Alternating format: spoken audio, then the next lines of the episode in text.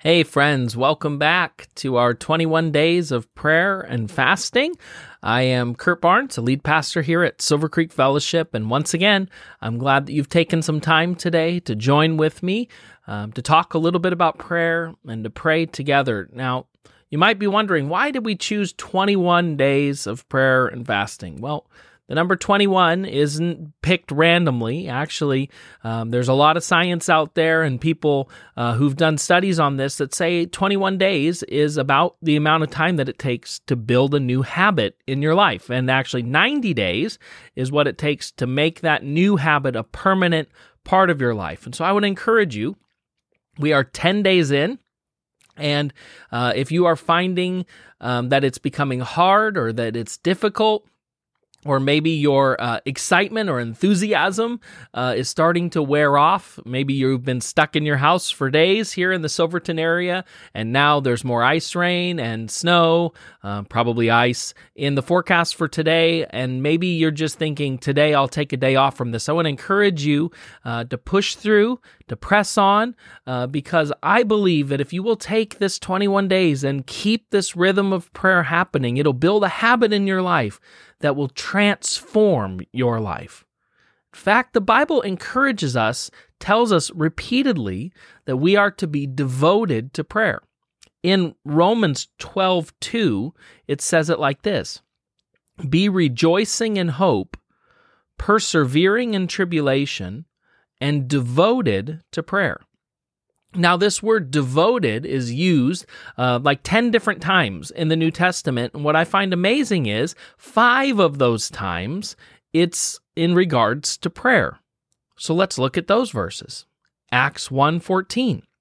This is after the ascension of Jesus. Uh, Jesus has gone up into heaven. He's told his disciples to wait for the Holy Spirit's outpouring.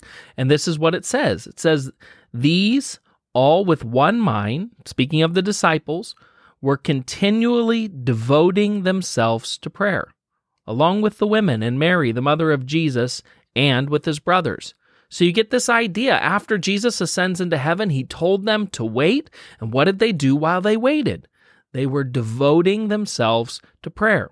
Acts chapter 2, verse 42 after the Holy Spirit has been poured out it says this of the early church it says they were continually devoting themselves to the apostles' teaching, to fellowship, to the breaking of bread, and to prayer.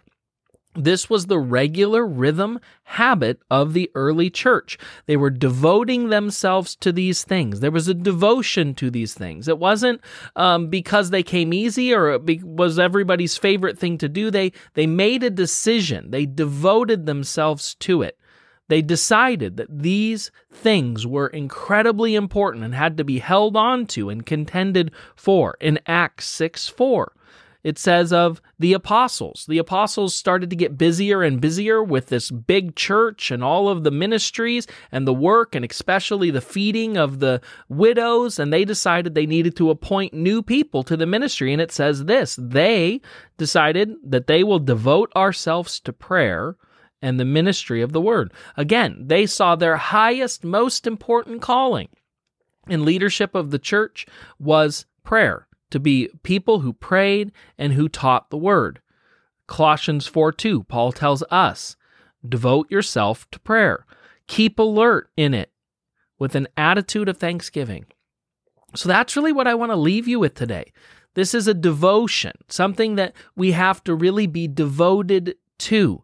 Prayer isn't something that just happens on its own in your life. It's something that you have to continue to work for, contend for, um, strive at times for. And I promise you that as it becomes more and more of a habit, as a routine in your life, as you see the blessing of being devoted to prayer and see the outpouring of God, then that is going to bring real transformation into your life and into your circumstances and situation. So let's keep pushing on. Let's be a people today who are devoted to prayer. Let's pray. Jesus, I thank you that as we seek you, we find you. I thank you that you are listening to us, that we have your attention, that you're always willing to listen, that you love to spend time with your people and that you answer our prayer.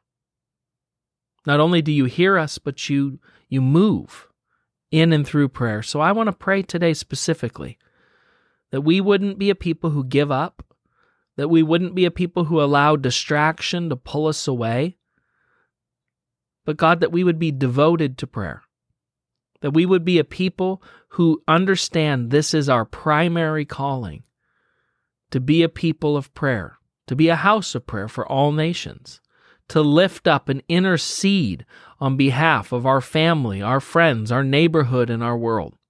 So I pray, God, that you help deepen our devotion to you in prayer.